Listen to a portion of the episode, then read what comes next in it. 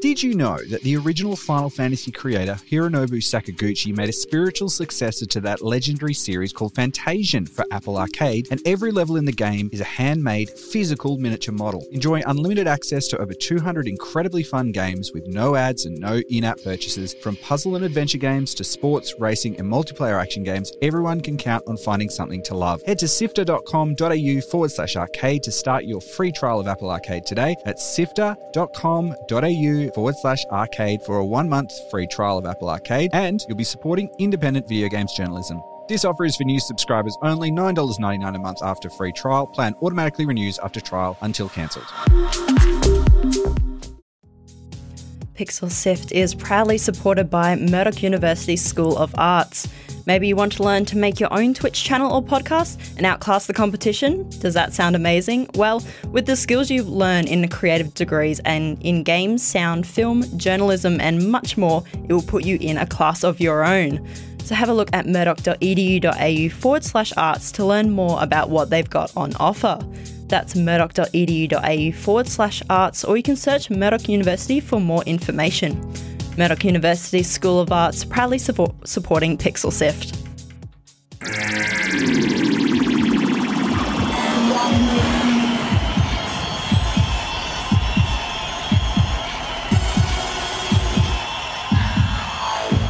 Pixel Sift. Hello and welcome to Pixel Sift, the show dedicated to indie games from around Australia and the world. My name's Fiona, and thanks for joining me tonight. My co host, Sarah. Hello. Oh, Yeah. once again, I've pressed the wrong button and you weren't there. Hello.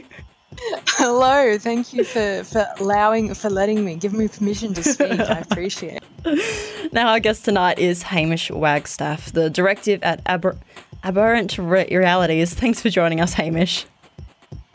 No problem. It's great to be here. So he, Nailed that pronunciation. I know. I once again, I like I said, I just can't speak English as soon as the mics go live. So Hamish here tonight is going to tell us more about his game Double Shot. But first of all, Sarah, what are we going to be speaking about? Right, so tonight we're going to be looking at two different companies and their attitude towards crunch culture, and they are Epic Games and Respawn Entertainment. Right. Well, let's get started.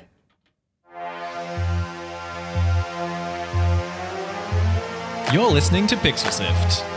Or you might be watching Pixel Sift on Twitch. Pixel Sift.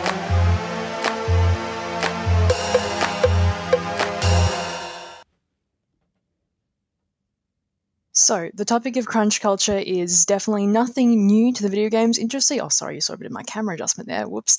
Um, so, crunch, it's, uh, we're, I mean, we're, we're very familiar with it on the show because we've spoken about it before as well. But today we're going to be specifically looking at two uh, arguably similar studios, which is Epic Games and Respawn Entertainment, makers of Fortnite and Apex Legends. And we're going to be talking about their entirely different approaches to the issue of crunch culture. So earlier today, we posted the question Does a game studio attitude to crunch impact what you buy? And we had a lot of really interesting responses and different people responding to that, which was great to see from the community. Now, the whole like like you said, it's it's really interesting because they're very similar games, Apex Legends and Fortnite. But the way the studios are going about crunch time is very different. Like, there's been lots of reports coming out um, from Fortnite studio uh, saying that they've gone long hours, sometimes 50 hours um, to 100 hours a week, whereas um, Respawn has been going about a different way, and they've actually been focusing on not having crunch, well, minimalizing crunch as much as they can. They're very against doing that. So it's really interesting how two similar sort of games have very different ways of looking at crunch. Speaking of crunch, the, the biggest thing that I've been seeing is just how it can absolutely kill the the quality of work over time within a studio. So particularly, you know, when, when workers are asked to uh, to work 100 hour weeks regularly, and that takes away so much time for them.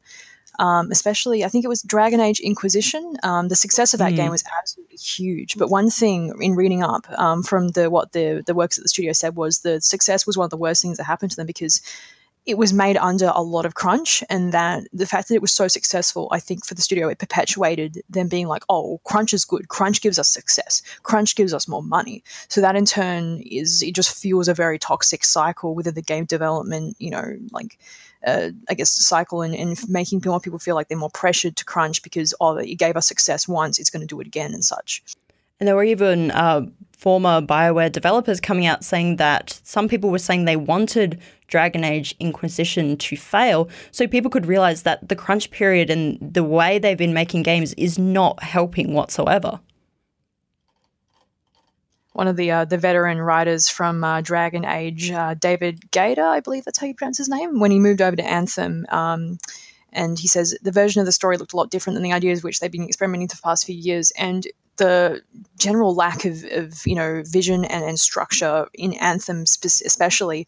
I mean, we've all we've all heard about this. We've talked about Anthem before, so we won't focus on it. But you can really see what the crunch culture ended up doing to that game because it all just fell apart. You know, it, it had such a long development cycle, but the the crunch to get a shippable game out near in the last couple of years has obviously just it killed the quality, it killed the game, and I think it's you know when I'm not sure what we're going to see from EA next or from Bioware next, which is interesting. But looking at Fortnite and Apex, Fortnite obviously has been he pumps out content, you know, week after week. Especially, um, I guess it's still in its prime in a lot of ways, but especially over the last um, last year and the year before, we were seeing so much stuff come out, very very regular updates. With Apex, not as much, mainly mm. major bug fixes. You know, I I was surprised that it took them, I guess, as long as it did to bring out a season pass because we all kind of knew it was happening. That's just kind of how these games as a service kind of these, these free to play games run.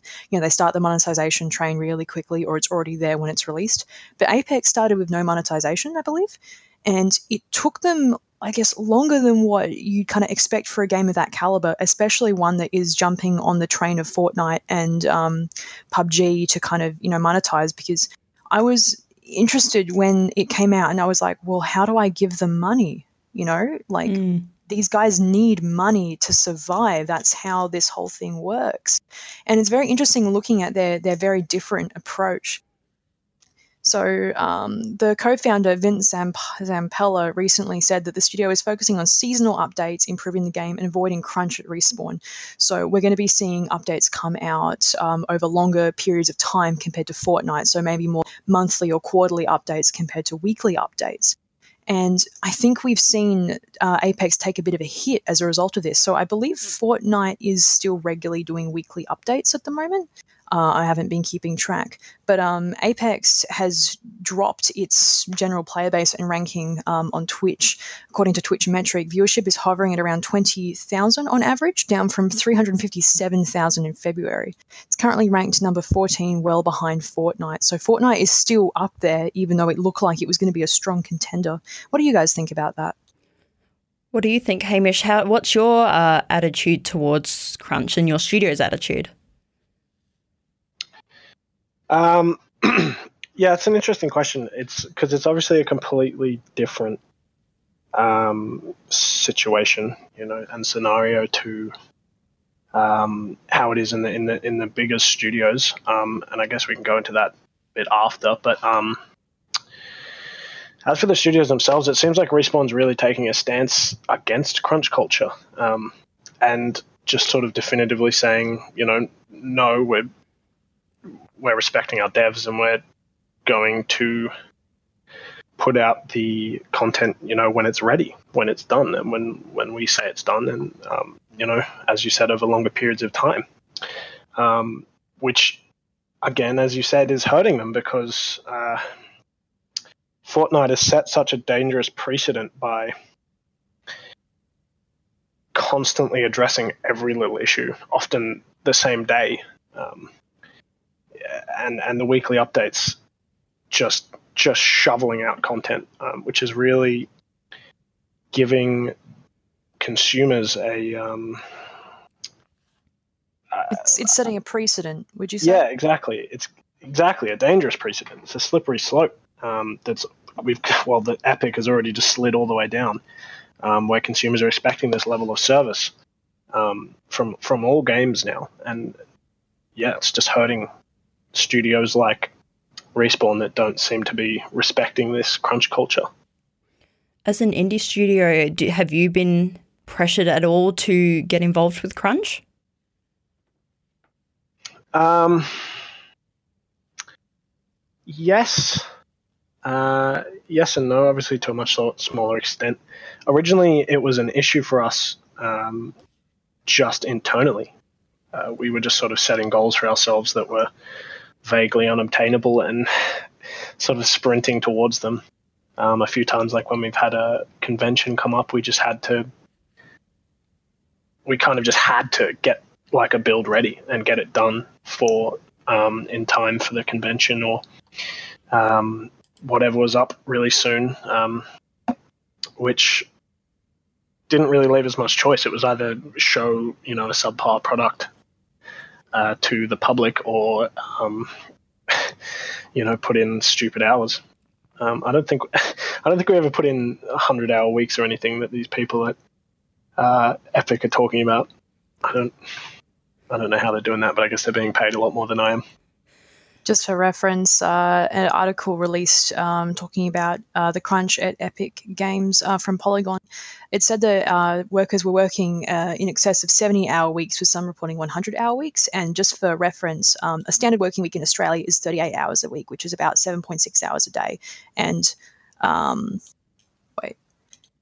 yeah, so about 7.6 hours a day and 38 hours in a week, which is a is a far cry, in my opinion, from uh, from working 70 hours. I couldn't even imagine working 70 hours used to, when I used to work in my old job, which was a standard eight hours a day, and I couldn't even fathom what a, 100 hour mm. week would feel like.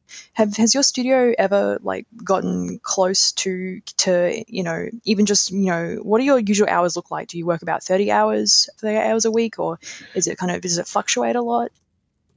Uh, it does fluctuate a lot for sure uh, because our studio's a bit smaller, or it was when we were making, or while we were making the majority of Double Shot, and so a lot of us were part time. Um, so people's hours really changed from from anywhere to, um, you know, two days a week, eight hours a day, to five days a week, eight hours a day. Um, and and again, depending on if there was convention or something coming up, we just you just had to. But I don't even think we ever got close to seventy hours. Um, the work, the quality of work you put in once it's past a certain time, you know, once you're once you're kind of tired, it just it just peters out, and you're creating subpar content. But yeah, I don't know how these people do it. They just have to. So thanks for watching Pixel Sift, your indie gaming interview podcast live on Twitch. If you've just tuned in, we're talking about the different attitudes towards crunch culture from some of the industry's most recent successful studios, Epic Games and Respawn. Earlier today, we actually posted a question on different social medias asking about your opinion, and we've had many different responses. One from Fanta Noise on Discord said, sadly, a lot of companies are hush hush about it. To answer your question, yes, I have avoided some gamers, some games due to it. Red, Redemption, Red Dead Redemption 2, for example. And then another person, Matthew, on Facebook says, It's difficult because good games have crunched as well. The problem is when we crunch, we required, uh, becomes required all the basis for studio culture. And I think that's where it has become a little bit now. We see especially with some articles coming out from BioWare, there's more of a pressure and kind of a you have to crunch to get there, which isn't a way for not only people to live, but also for companies to continue producing successful games. On the Twitch Perth Discord, there was a comment from Daz Action that I thought was particularly interesting. Honestly, no. If it's a game that I really want, it won't make a difference to my decision. But on that note, as mentioned above, I hardly ever hear about the working conditions until after the game has been released, which is a very good point, especially with Fortnite and um, Anthem and in Apex now. You know, we didn't really, especially with games like Apex or Anthem, where we don't really know much about the game until it's finally released. That's the one thing that you never hear about, generally speaking, is the working conditions. So I think that's quite fascinating that effectively a lot of people just we just don't know until it comes out and even then some people just may not be reading into the news they might not be following Polygon or these insider articles that talk about that. So Hamish, do you see it different when you're working for yourself than as an employee for a big company when in reference to crunch? Um uh, as I said, I haven't worked in the other situation um, so it's hard to say definitively, but a lot of working for yourself is, uh, you know, it's not a wage. It's not just feeling like you have to put that in because you're getting a lot of money. You know, it's just feeling like you have to put the extra work in because you want people to enjoy what you're making. You're a bit more passionate about it. Yeah, I, I don't know. I guess. I mean, I, I assume people in AAA studios are still passionate about what they're Mm. making, but here it's it's solely that. Um, you know, there might be money at the end of the line, but at the moment, at least in our situation, um, when we were making Double Shot, there wasn't money funding us through it. So it, you know, it was coming in whenever you could from your part-time job, Well, I think this putting is. in whatever hours you could. I sorry, I interrupted you there. No, it's all good. That was the end. Well, that's actually like a perfect place for us to stop talking about crunch culture and move on, and we can learn more about your game Double Shot, and that'll just be in a moment. Pixel Sift. Pixel Sift. No, seriously, Pixel Sift. no, seriously. Pixel Sift.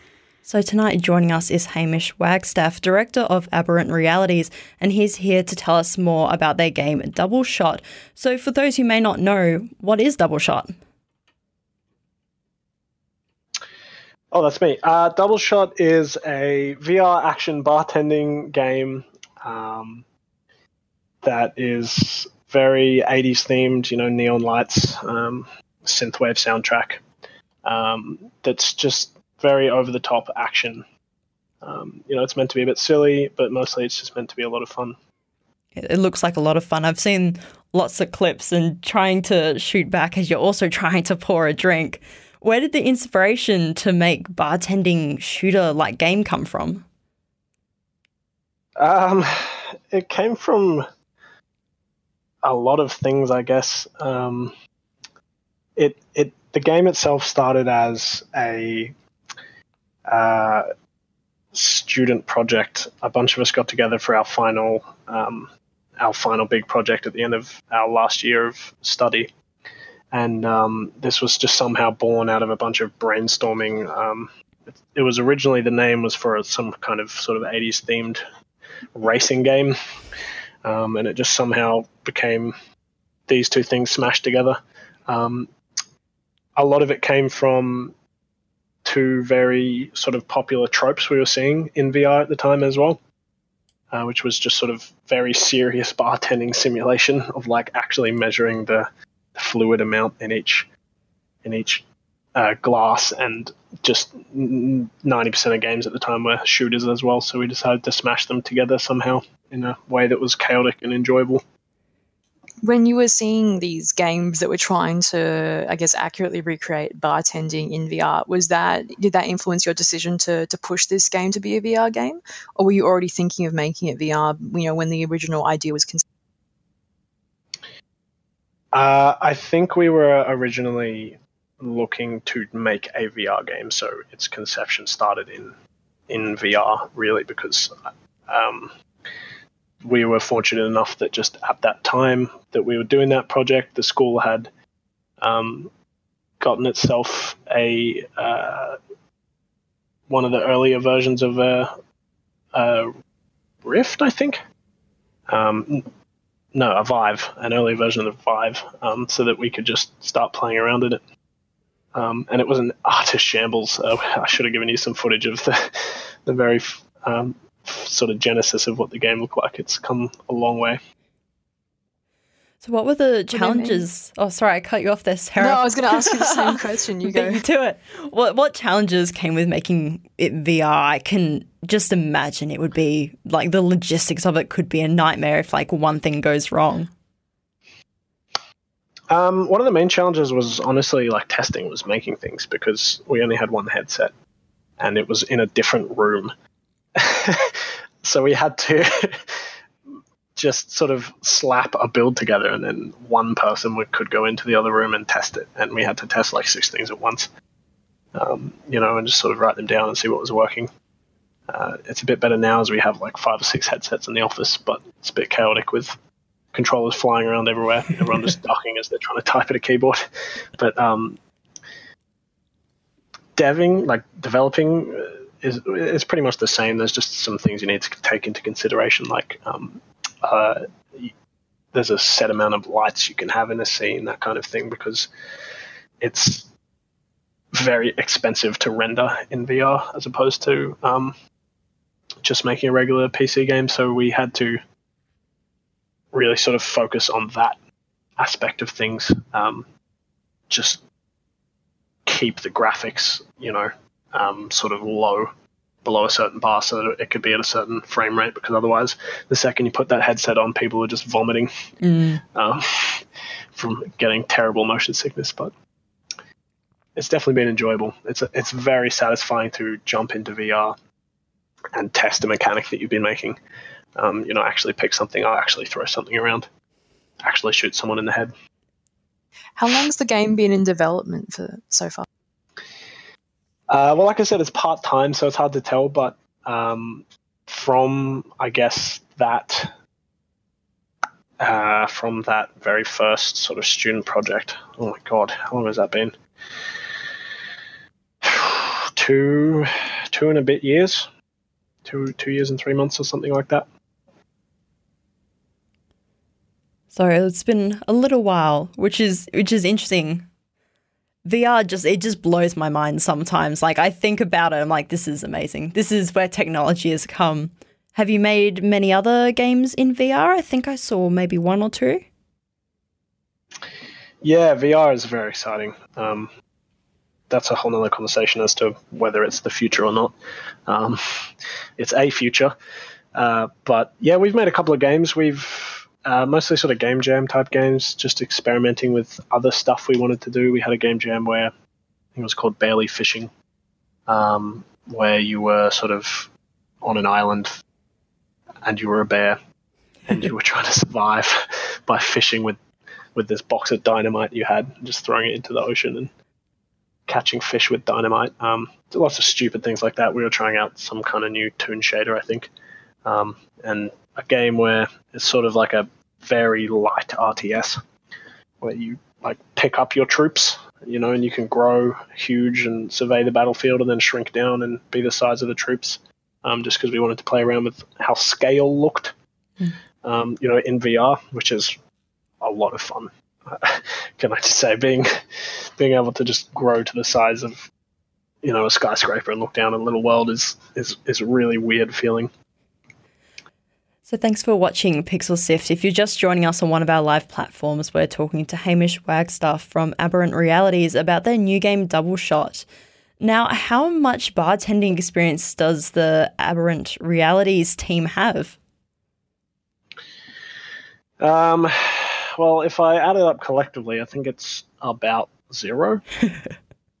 I was, um, yeah, none of us were in the 80s. None of us were in the, uh, have done any bartending, and none of us have uh, killed a man that I'm aware of. So um, it's kind of, kind of a, just born out of not much of experience, but um, I think that's where a lot of the fun lies because it's not serious at all. It's very over the top and just um, sort of trying to be fun rather than realistic. Now, I've just gotten word from our head producer Gianni that Oculus and HTC uh, or Steam have announced some new headsets uh, this week that are apparently cheaper and just in all in general more affordable. Are you are you guys excited about that at Aberrant? Are you going to be checking them out? Yeah, I haven't had a chance to look closely at them yet, um, but I've known for a while uh, that uh, Valve has been messing around with with that sort of thing, um, trying to compete with uh, Oculus and the Oculus Quest. I think because it's a pretty similar price point. Um, but I'm definitely excited to look at any sort of new headset that comes out, um, as long as it's not just some kind of gimmick. You know, some there were a lot of headsets coming out just saying like, we have a much better screen quality, um, and it was just sort of a crisper screen and five hundred dollars extra. I'm not really interested in that, but the, these will hopefully be something, um, you know, new, taking the the technology forward. Are you going to make any in the future? Are you going to make more games in VR, or maybe switch it up and work for just the generic sort of platforms? Um, yeah, that's a good good question. We're we're not really married to VR, but it but because there are a lot of issues that come with developing for VR. Like um, just incredibly small user base. Very hungry, um, but very small. Um, so even unless you're, you know, a Beat Saber or a um, uh, even more indie games like Gorn, um, you just don't get much uh, much coverage, um, which is difficult to find uh, publishers and all that kind of thing because just no one's interested in publishing VR games because there's not much money in them. Well, with um, the VR headsets and technology becoming a little bit cheaper, do you think you'll hit the mainstream soon? Uh, we're hoping that's where it's heading. Um, at least that's why we're trying to sort of stay on top of this kind of thing.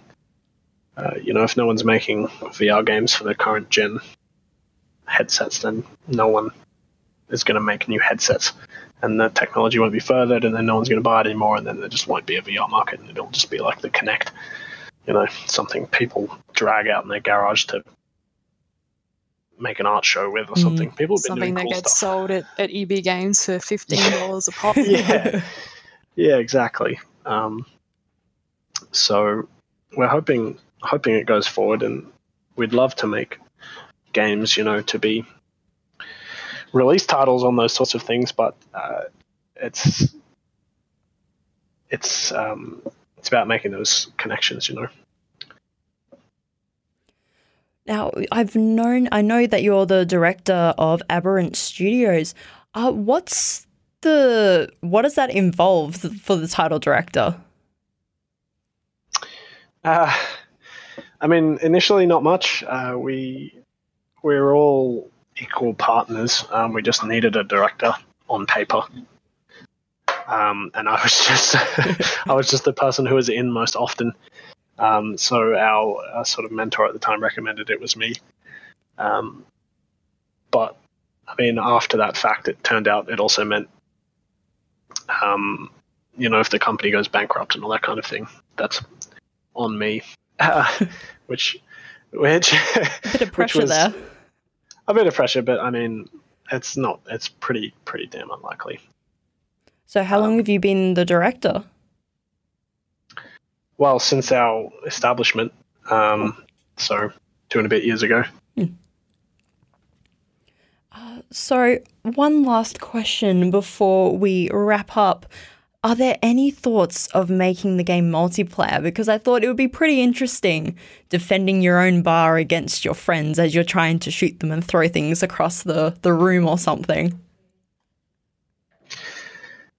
Yeah, that is a good one as well. We w- we would love to put that in, and there was always talk of that kind of thing because, like you said, it would be a lot of fun. Um, but it's just about how, um, and there's no there's no real plans for it in in the current state of Double Shot. But I mean, who knows for for future projects? But yeah, we really did want um, the ability to you know, play with your friends. We're even talking about having sort of Twitch integration, having a fully rigged sort of model there so that you people could dance around and stream on Twitch and you know throw molotovs at people. Um, but unfortunately, yeah, we just we we just we ran out of time. We just gotta we just gotta release it. I just say uh, double shot two electric boogaloo Yeah. when That's the exact title we're going with actually. Well, that is all just about all we have time for for today's show. So, Hamish, if people love what they've heard and possibly saw, where is the best place for them to find out more about the game and also what your studio gets up to? Uh, well, our Twitter um, at AbrielDev um, is usually where we're posting most of our updates. Um, yep, there it is. And um, the game is currently on the Steam store. It's um, what's it called? It's early access, not green light. Um, so you can. People have been finding that and purchasing it organically. So if you do, if you do like what you see, give it a give it a play in its currently unfinished state for a slightly cheaper price than when it's released. Um, and we've got a Facebook page as well.